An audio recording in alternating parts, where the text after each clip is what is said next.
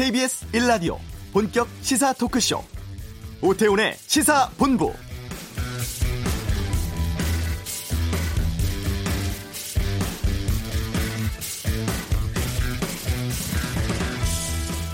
오늘 아침 북한 관련 두 건의 주요 뉴스가 있었습니다. 먼저 대남기구인 조국평화통일위원회가 담화를 냈는데 어제였죠. 북한의 우려스러운 행동에도 불구하고 흔들리지 않는 대화 분위기를 말했던 문재인 대통령의 광복절 경축사를 비난했습니다. 한미연합연습과 국방 중기 계획을 거론하면서 남측과 더는 할 말도 없고 다시 마주 앉을 생각도 없다고도 했는데요. 또 하나의 뉴스는 지난 10일에 이어서 엿새 만에 북한이 또다시 발사체를 발사한 내용입니다. 강원도 통천 일대에서 오늘 아침 동해상으로 발사체 두 발을 발사했다고 합동참모본부가 밝혔는데요. 연합훈련에 대한 반발 차원으로 보이고 이와 관련해서 청와대에선 오전에 긴급 국가안전보장회의를 소집했습니다. 회의 결과 연이은 발사체 발사는 한반도 긴장을 고조시킬 우려가 있다. 즉각 중단할 것을 촉구한다고 밝혔습니다. 오태훈의 시사본부 오는 18일 일요일이 고 김대중 전 대통령 서거 10주기 되는 날입니다. 잠시 후 이슈에서 김대중 평전의 저자인 김태근 전 경향신문 논설위원과 말씀 나누겠습니다.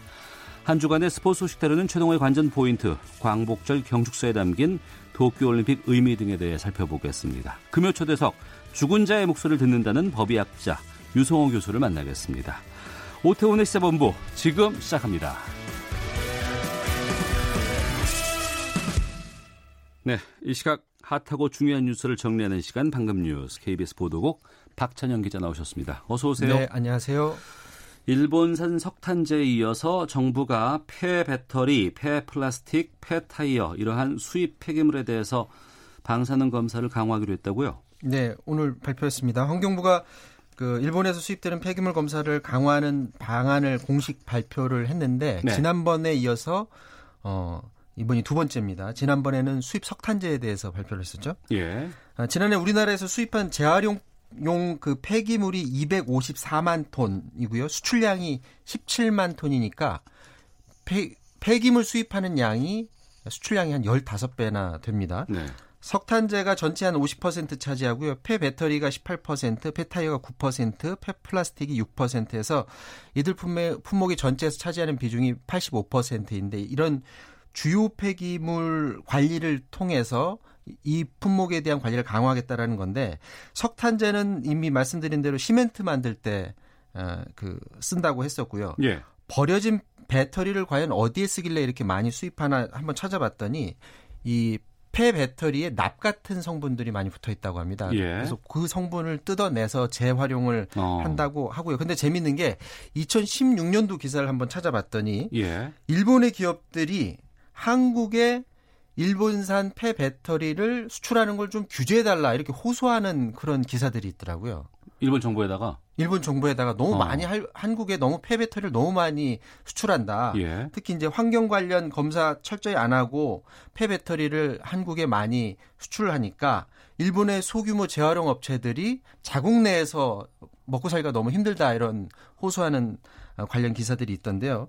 이제 우리나라 재활용 업체들이 그동안 쉽게 일본에서 폐 배터리 수입해서 재활용했었는데 일본뿐만이 아니고 어, 러시아에서 수입된 이런 품목들에 대해서 그동안 세 달에 한 번씩 방사능 검사 성적서 그리고 중금속 성분 분석서 이런 것들을 제출받아서 점검을 했었는데 네. 오늘 발표에 따라서 앞으로는 한 달에 한 번씩 음. 이제 검사를 강화하겠다는 겁니다. 우리나라로서는 방사능 검사라든지 중금속 검사 철저히 하겠다라는 그런 장점은 있는데 이게 뭐 일본 기업들의 타격을 줄 정도는 아닌 것으로 보여집니다. 왜냐하면 우리나라에서 수입하는 물량이 일본 이제 수입을 어렵게 하면 그만큼 일본에 있는 업체들이 그 재활용을 해서 또 기업 활동을 하기가 더 쉬워지기 때문인데요.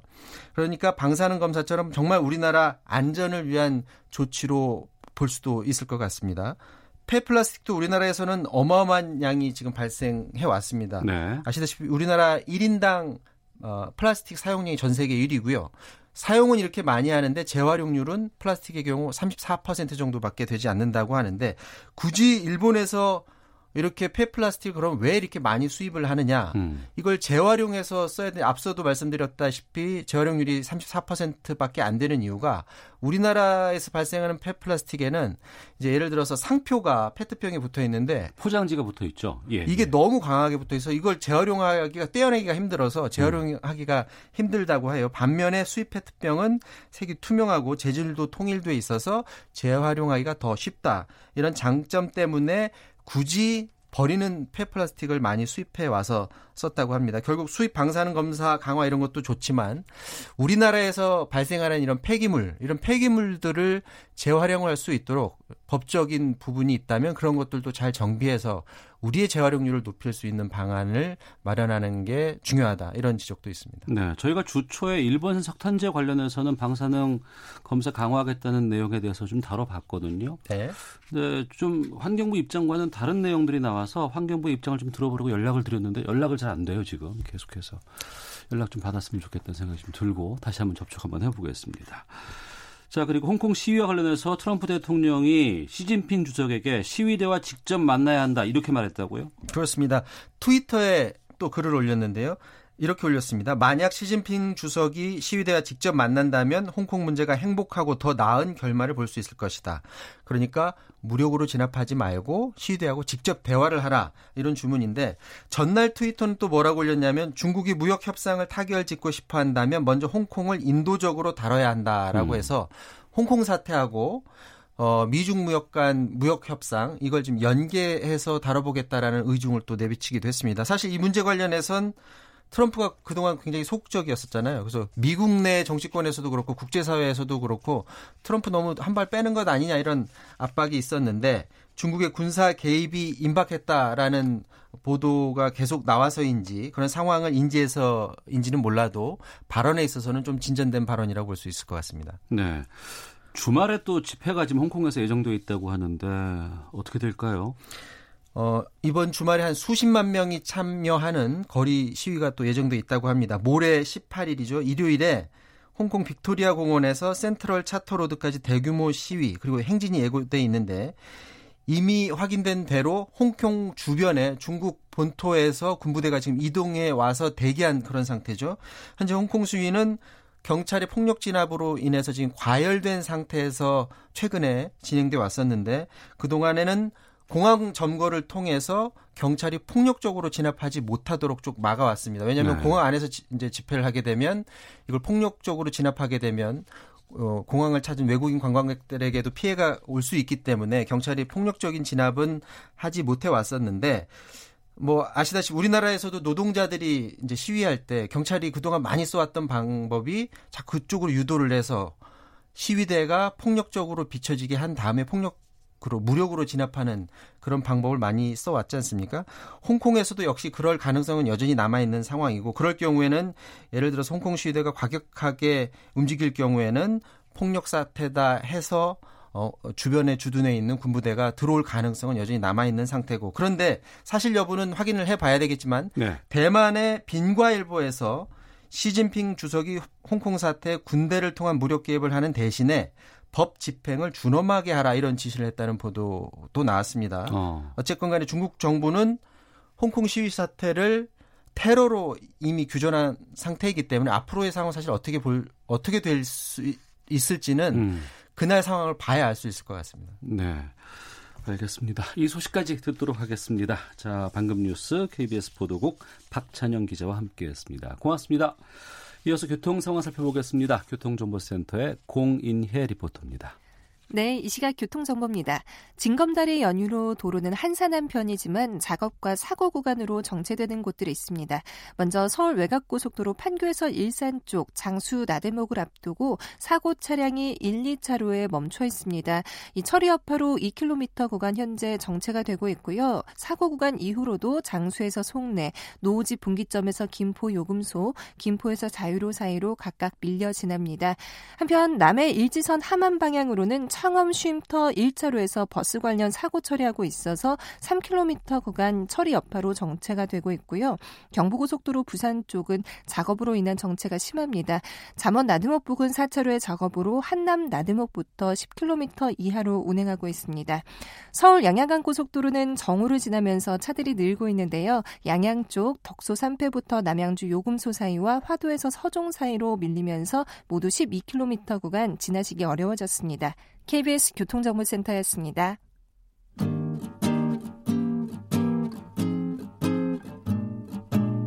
KBS 1라디오 오태훈의 시사본부 여러분의 참여로 더욱 풍성해집니다.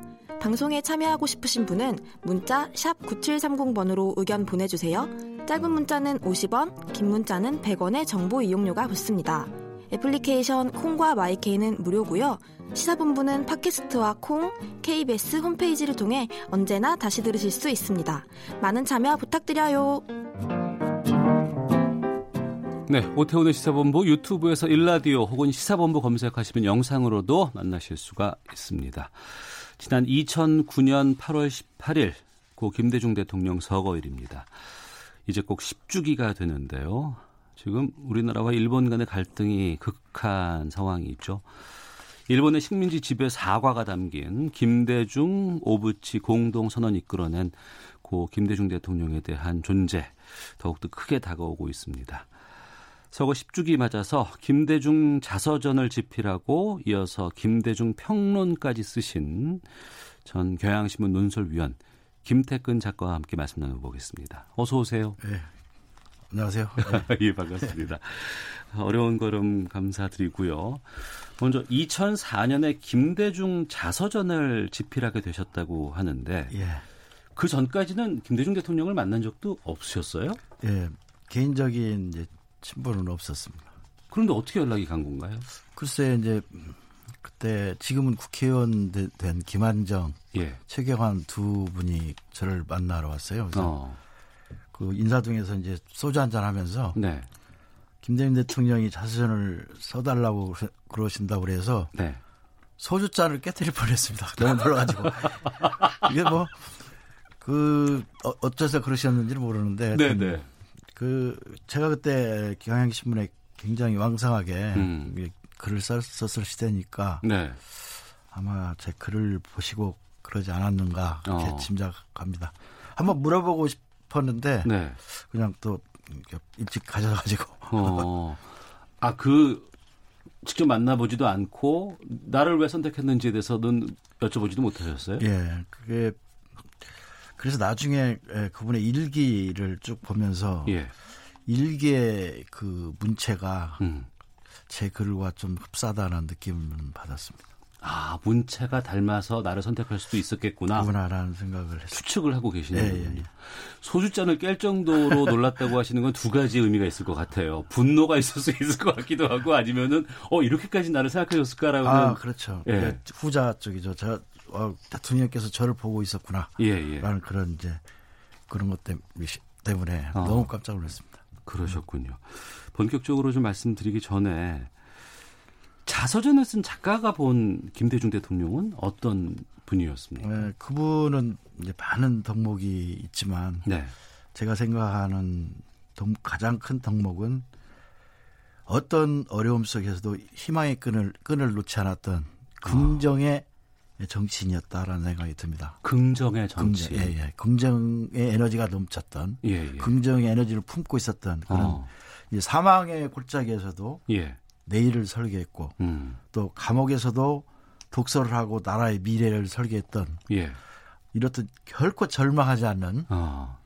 자신의 운명을 믿고 사랑했던 예. 그런 사람으로 저는 기억합니다.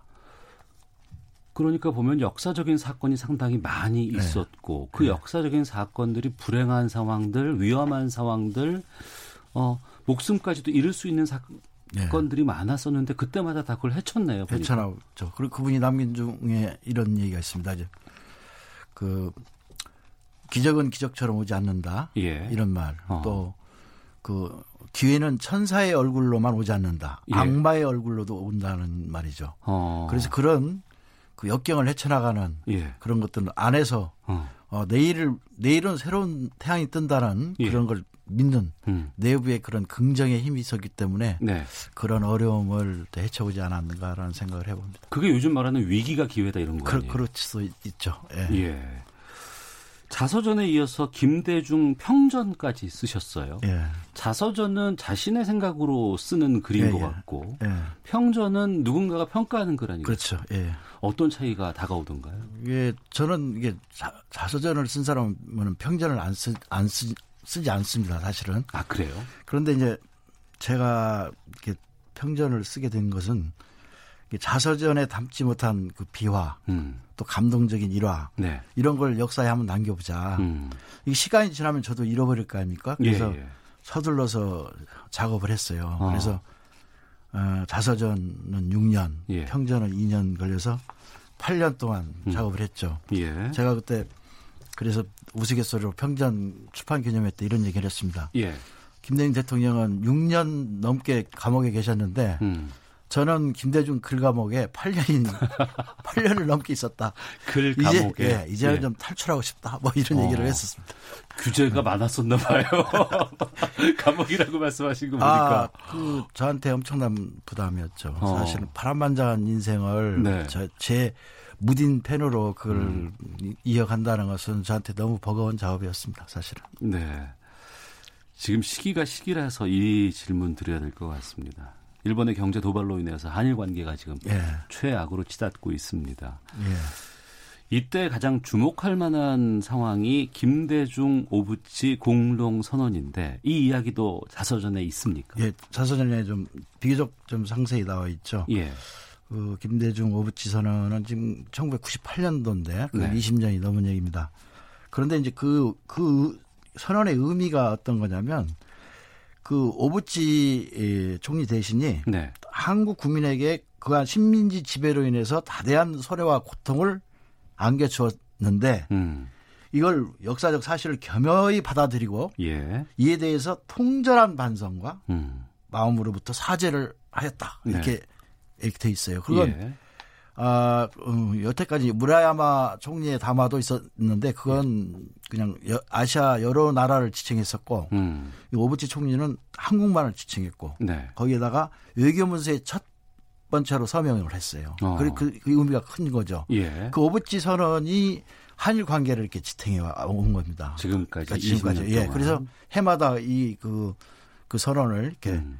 예, 하고 그래- 거, 거기에 대해서 이제 우리 한국 어, 한국은 그 오부치 저 총리의 그런 그 솔직한 사죄에 대해서 우리 한국은 그걸 받아들이고 네. 양국이 겸허하게 음. 새, 새로운 세계를에서 동반자 관계로 가겠다 네. 이거거든요. 예. 그게 이제 보통 이제 김대중 오부치 선언이라고 하지만 정확히는 21세기의 새로운 한일 파트너십 공동선언입니다. 아. 그게 과거에 그런 것이 있으니까 일본은 반성을 하고 우리는 예. 용서를 해서 새로운 세계로 가, 나가자 음. 이런 이런 내용이기 때문에 네. 아주 굉장한 그 의미가 있는 거죠. 지금 일본의 태도를 반추해 본다 그러면 그 선언은 상당히 의미 있는 선언으로 들리는데 예, 당시 상황이 98년도라고 하면은 김대중 대통령 취임한 첫 해였고 예, 예.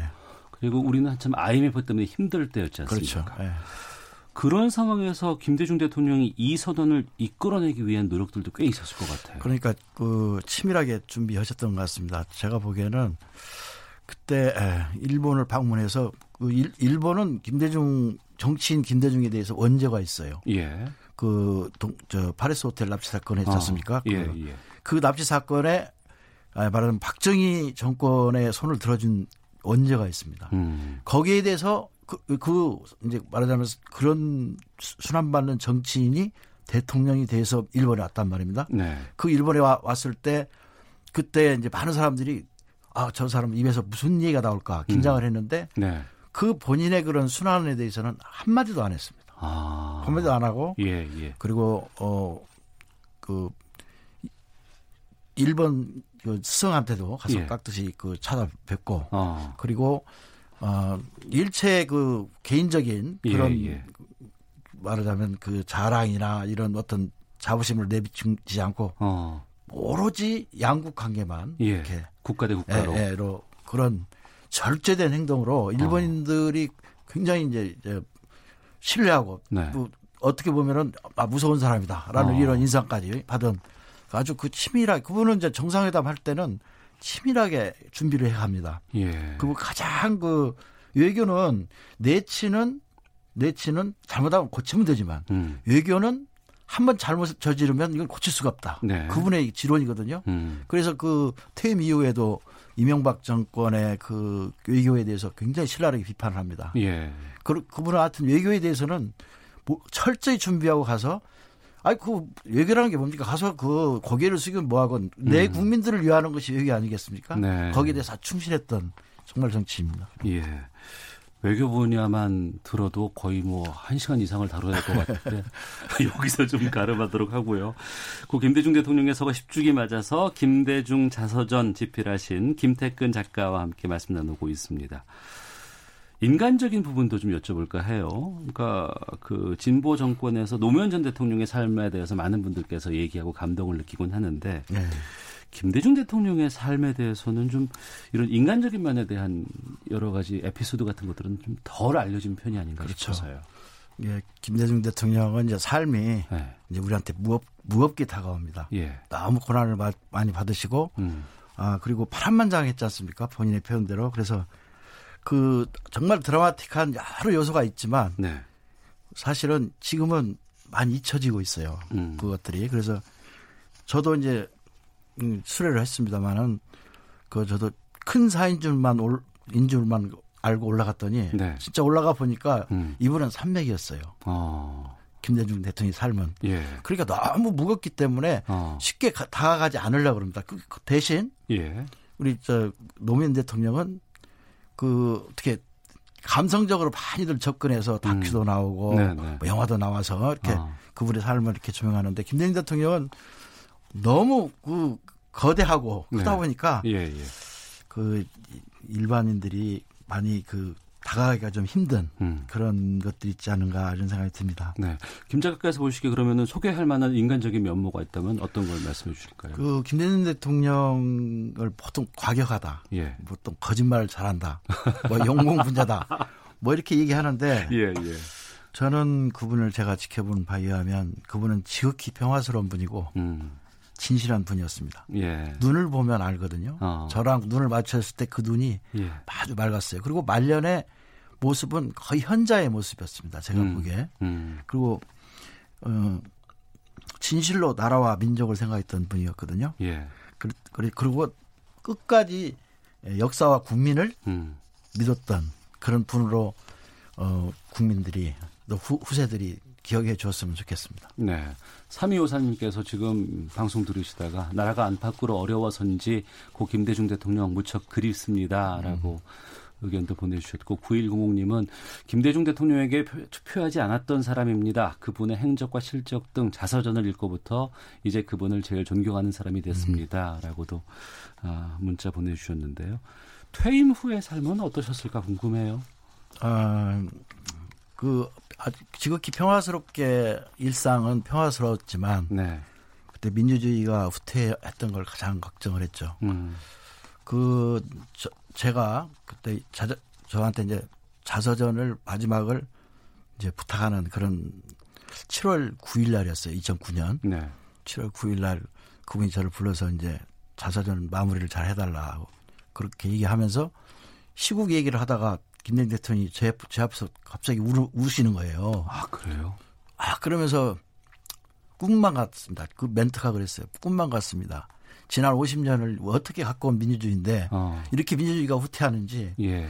내가 이렇게 예, 늙은 내가 이렇게 전직 대통령이 사람들은 간섭을 하지 말라고 그러는데 음. 현실 정치에 나라도 나서야지 아무도 안- 안 나서면 나라도 나서야 할거 아닙니까? 예. 예. 지하에 있는 의사 열사가 어. 통과하고 있는데 예, 예. 나라도 나서야 되냐고 하면서 우셨어요. 이게 어. 민주주의 후퇴에 대해서 엄청나게 그, 그 고통스러워 하셨던 던 분입니다. 예. 그래서 퇴임 이후에는 그 뭐 이호 여사랑 둘이만 있어도 행복하다. 음. 그리고 아내가 나보다 먼저 죽으면 죽어 아, 아, 늦, 먼저 죽지 않았으면 좋겠다 이런 일기도 남기고 참 평화스럽게 사셨지만 네. 민주주의 후퇴, 음. 말하면 서민경제의 후퇴, 음. 남북 관계 후퇴에 대해서는 정말 불같이 화를 내시고 거기에 적극 대처하려고 그렇게 노력했던 분이었습니다. 알겠습니다. 아, 듣고 싶은 얘기가 참 많은데 시간이 많이 없어서 딱 마지막 네. 질문 드리고 마쳐야 될 것 같은데 다음 기회에 한번 시간이 되면 또 모시는 네, 네. 시간 한번 갖도록 해보겠습니다. 지금 참 내외적으로 여러 가지 어려움들이 많이 있습니다. 아, 잘 헤쳐나가고 뭐 있다고 하는 쪽도 있고 그렇지 않다고 하는 쪽도 있는데 지금의 상황을 김대중 대통령에게 묻는다면 어떤 길을 제시해 주실까요? 글쎄 저는 그건 상당히 어려운 질문인데요. 저 김대중 대통령이 평소에 하신 말씀 있어요. 예. 그 현안이 생겨났을 때그 음. 그 현안은 현미경처럼 세밀하게 검토하고 예. 만, 만원경처럼 높고 크게 사고하라 예. 그런 걸 했거든요. 그러니까 지금 저 한일 관계는 음. 지금 그 당장 진용 배상 문제가 저 대두됐는데 예. 그 진용 배상 문제는 현미경으로 세밀하게 들여다보고 한일 관계는 네. 망원경으로 만원경으로 봐야 된다라고 아. 말씀하셨을 것 같아요. 정말 그랬을 것 같아요. 네, 저는 그 정확한 그분의 해법은 무엇인지 알 수 없지만 알겠습니다. 정말 뭐 어떻게 보면 참 그, 그분이 계시면 아마 이렇게 다소나마 이런 현안 돌파에 도움이 되지 않았을까 그런 생각도 해봅니다. 알겠습니다. 서거 10주기 맞아서 말씀을 나눠봤습니다. 김대중 자서전을 집필하신 김태근 작가와 함께 이야기 나눠봤습니다. 오늘 말씀 고맙습니다. 예, 아유 감사합니다. 예.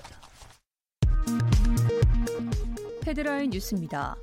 더불어민주당이 김대중 노무현 대통령 10주기 추모 사진전을 열고 올해 나란히 서거 10주기를 맞은 두 전직 대통령을 기렸습니다. 합동참모본부는 북한이 오늘 아침 동해로 발사한 발사체 고도는 약 30km, 비행거리는 약 230km로 파악됐고 최대 속도는 마하 6.1 이상으로 감지됐다고 밝혔습니다. 통일부는 북한이 사실상 문재인 대통령을 거명하며 원색적 비난을 한 데 대해 남북 정상 간 합의한 공동선언 정신에 부합하지 않는다고 입장을 밝혔습니다.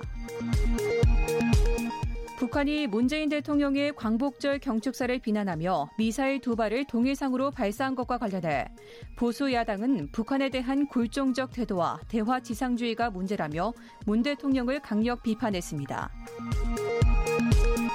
기획재정부는 오늘 발간한 최근 경제 동향에서 생산이 완만하게 증가했으나 수출과 투자의 부진한 흐름이 지속하고 있다며 불확실성이 확대되고 있다고 진단했습니다. 지금까지 헤드라인 뉴스 정한나였습니다.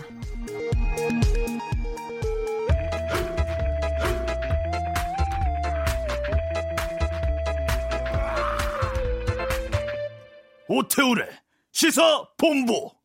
네, 한 주간의 스포츠 소식 정리하는 시간입니다. 최동호의 관전 포인트. 최동호 스포츠 평론가 나오셨습니다. 어서 오세요. 예, 안녕하세요. 예. 어제 문재인 대통령 경축사에서 도쿄올림픽을 언급했습니다.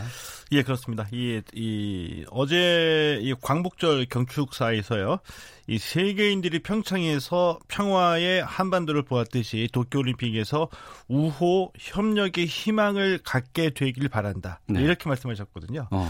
이어서 자, 우리는 이 동아시아의 미래 세대들이 협력을 통한 번영을 경험하도록 우리에게 주어진 책임을 다, 다하겠다. 네. 자, 이렇게 이제 도쿄올림픽에 관해서 짧지만 그 굵은 메시지를 던, 던졌습니다. 네. 일부에서는 도쿄올림픽 보이콧 얘기도 나온 적이 있었고 예. 뭐 여론조사도 여기저기 기관에서 하는 거 봤는데 이번에 이 언급은 도쿄올림픽 참가를 시사한 걸로 봐야 할까요? 어떻습니까? 일반적인 해석은 대통령께서 도쿄올림픽 참가를 시사했다라고 이제 그 분석을 하고 있거든요. 예. 근데 조금은 좀 달리 볼 필요도 있을 거는 같아요. 달리 볼 필요? 예. 그 왜냐하면은 이 도쿄올림픽은 일본의 그 경제 보복을 언급하는 내용 중에서 이어서 나왔거든요. 네. 그러니까 말씀 자체로만 보면은 예, 도쿄올림픽에서 우호 협력의 희망을 갖길 바란다라고 어. 이제 말씀하셨기 때문에 네. 이 도쿄올림픽에 참가하겠다는 것으로 보일 수도 있습니다. 그런데 조금만 생각을 해 보면 음. 이 고도의 이 반어법적인 뉘앙스도 느껴지기도 하거든요. 어. 이게 무슨 말씀이냐 하면은 예. 참가하겠다라고 단언하지 않았습니다. 어. 대신에 희망을 갖길 바란다라고 예. 이제 얘기를 했고요. 자 이것은 음, 우리가 좀 참가할 수 있도록 만들어 달라. 음. 우리는 참가하기 위한 준비가 다 끝났다. 네. 그럴 마음이다. 음. 이런 얘기이고요. 근데 그 앞에 전제 조건이 좀 생략이 된 거거든요. 그 예. 전제 조건이라는 것은 뭐냐면 어, 행간의 의미로도 읽을 수 있는 바 일본이 우후와 협력의 전제 조건으로서 음. 방사능 오염으로부터의 안전 네. 당연히 확보해야지 되고요. 그리고 한일 양국 간에 있어서도 우호와 협력을 위한 일본의 노력이 있어야지 된다. 이런 어. 전제 조건이 하면 생략이 되지 않았나 이렇게 좀 생각해 볼 수도 있다라고 봅니다. 스포츠 대축제인 세계 올림픽이고 이 올림픽은 세계의 평화를 담은 메시지를 또 갖고 있는 그러한 경기이기 때문에 예. 그런 것들을 잘 관리하고 그렇게 되도록 해야지만 도쿄올림픽이 또 성공할 수 있지 않겠느냐. 근데 이게 가장 간단하게 말씀드리면 지금 잘 말씀해 주셨거든요. 음. 올림픽이 무엇이냐. 평화와 화합의 무대이다. 예. 세계인들이 걱정을 하고 있다. 왜? 음. 방사능 어, 오염에 대한 안전 때문에 걱정하고 있다. 그럼 진정한 평화와 화합을 위해서는 네. 이 걱정하고 우려하는 데 대한 이 그 우려를 음. 깔끔히 말끔하게 씻어줘야지 진정한 평화와 화합의 무대가 된다. 뭐 네. 이런 뜻이 되겠죠. 알겠습니다. 그 행간이 또 있었군요. 아, 예. 알겠습니다. 자, 프로축구 쪽으로 가보겠습니다. 오늘 빅매치가 열리는데 1, 2위 팀인 울산 현대, 전북 현대가 맞붙는다고요? 예, 그렇습니다. 어, 오늘 오후에 이 울산과 울산 현대와 전북 현대의 경기가 있거든요. 네. 근데 이 똑같은 현대가의 팀끼리 맞대결이어서 이제 관심을 모으고 있고요. 또 1위가 울산이고 2위가 전북이기 때문에 음. 1, 2위 팀 간의 경기로도 관심을 모으고 있습니다. 그런데 또 하나 더 관심사항이 또 하나 있습니다. 뭐냐면은 자, 오늘 경기에서 전북 선수들이 희망나비 팔찌를 착용하고 경기에 나섭니다. 희망나비 팔찌요? 예, 그 희망나비 팔찌는 그 위안부 피해 할머니들을 돕기 위한 음. 일종의 기부 상품이거든요. 예. 어, 이것을 사게 되면은 이 기부 수익금이 전부 다 어, 희망 어, 이 위안부 할머니들을 돕거나 음. 추모 사업에 사용되어지게 되는데 이제 네. 오늘 경기에서 전북 선수들이 이 희망나비 팔찌를 착용하고 경기 나서기 때문에 음. 이 전북 선수들이 축구를 통해서 축구 팬들에게 의미 있는 메시지를 전달하는 그런 경기가 될 것으로 보이고요. 네. 어, 이 1위가 울산이거든요. 그 2위가 전북이고요. 근데 이 전북은 득점력이 굉장히 뛰어납니다. 음. 득점력에 비해서 어, 수비력이 약한 팀이라는 평가이기 때문에 울산은 이 약한 수비를 공략을 해야지 되고 어, 울산은 김도훈 감독이 심판 판정에 대한 항의 때문에 다섯 경기 출장 정지 징계를 받았습니다. 감독이? 예, 김도훈 감독이요. 그래서 오늘 경기에 출장을 못 합니다. 음. 이 감독의 공백이 어, 경기력에도 어느 정도 영향력은 미칠 것으로 보기 때문에 또 전북이 이 점을 어떻게 공략할지 관심을 모으고 있죠. 예.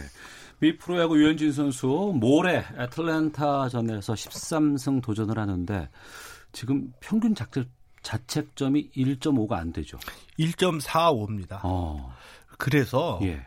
어, 일단 이제 류현진 선수가 그 모레 오전 8시 20분에 애틀란타전에서 이제 13승에 도전하거든요. 예. 13승 달성하느냐 이것도 이제 관심거리이긴 하지만 평균 자책점을 더 낮추느냐 아니면 1점대를 계속 유지하느냐 어. 이 평균 자책점이 또 이제 이 이슈로 떠오르고 있는 겁니다.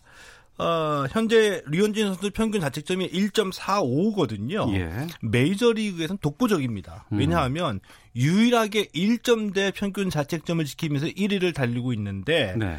그 MLB.com이 있습니다. 예, 예. 이 MLB.com이 어떻게 평가를 했냐면 류현진의 평균 자책점은 만화에서나 볼 듯한 기록이다. 어. 왜 이런 얘기 나오냐 하면은 이 야구장에 가서 보면은 이 투수가 서는 마운드 있죠. 예, 예. 이 마운드가 보통 이 그라운드 평지보다 좀 높게 돼 있습니다. 그렇죠. 산처럼 좀 올라와 있죠. 예, 그렇죠. 언덕처럼. 예, 네. 여기서 던지는데 이 1969년에 메이저리그가 이 마운드 높이를 많이 줄였어요. 어. 그러니까 종전에는 38cm였었는데 네. 1969년에 25cm로 낮췄거든요. 예. 근데 1969년 이후에 메이저리그 최저 평균 자책점이 이 바이다 블루가 세운 1.42입니다. 어. 그런데 류현진 선수가 지금 1.45를 기록하고 있는 거죠. 예, 예. 그러니까 0.04만 낮추면 네. 1969년 이래로 예. 메이저리그 최저 평균 자책점을 류현진 선수가 세우게 되는 거죠. 엄청난 어. 일이죠. 이건 또 하나의 신기록이 될 수도 있겠군요. 맞습니다. 알겠습니다.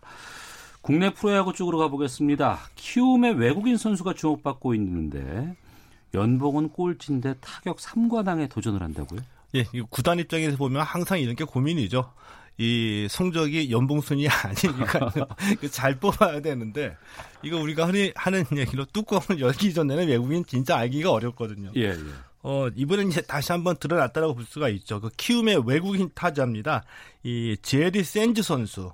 올해 연봉이 50만 달러거든요. 외국인 네. 선수 가운데서 연봉이 가장 적습니다. 꼴찌입니다. 어. 그런데 이 외국인 타자인데 성적은 단연 1위입니다. 음. 자, 어느 정도냐? 네. 그제 LG전에 나섰거든요. LG전에서 이 홈런 2개 달리면서 시즌 홈런 24개로 홈런 1위에 올랐고요. 예. 이 타점도 98개로 1위입니다. 음. 장타율도 5할 7푼 6리로 1위입니다. 현재까지 타격 3관왕? 그렇습니다. 예. 그러니까 올 시즌 타격 3관왕에 가장 근접해 있고 타격 3관왕을 향해서 달려가고 있는 거죠.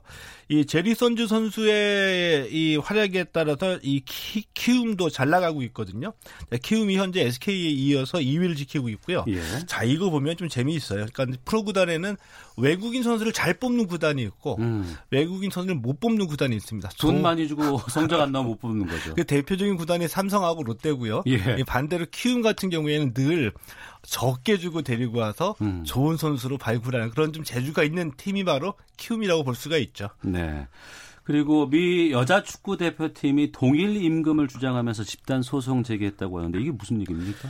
어, 이 주, 스포츠에서 동일 임금이라고 얘기하니까 좀 어, 무슨 일이지 하는 게 의구심이 들거든요. 근데 네. 나름 의미 있는 일이라고 생각해서 소개를 해드리려고 하는데 그 지난 6월에 여자 월드컵에서 미국이 우승했거든요. 예, 예. 그때 이제 이 선수들을 대표해서 우승 트로피를 받은 미국의 그 메간 라피노의 선수가 이때 이런 얘기했습니다. 동일 노동 동일 임금을 음. 주장했거든요. 이게 무슨 얘기냐면 미국 여자 축구 대표팀은 남자 대표팀에 비해서 상대적으로 어, 열악한 처우를 받고 있다. 네. 동등하게 우리를 대우해달라. 음. 이렇게 이제 주장을 한 건데 이게 결국 소송까지 갔습니다. 네. 예, 미국 여자 대표팀 선수들이 미국 축구연맹을 상대로 해서 남자팀과 똑같은 대우를 해달라고 주장을 했는데 음. 한 가지 기억하셔야 될 게 프로팀은 인기에 따라서 연봉이 다르거든요. 그런데 그렇죠. 대표팀은 어, 국가대표의 부름을 받아도 선수들이 똑같이 운동하는 겁니다. 음. 때문에 남녀 대표팀의 차이가 있으면 안 된다. 이것이 이들의 주장이죠. 알겠습니다. 이거는 미국뿐만 아니라 여러 나라에서도 좀 우리도 마찬가지입니다. 나오지 않을까 싶은데요. 자, 관전 포인트 최동호 스포츠 평론가와 함께했습니다. 고맙습니다. 예, 고맙습니다. 예, 뉴스 들으시고 2부에서 뵙겠습니다.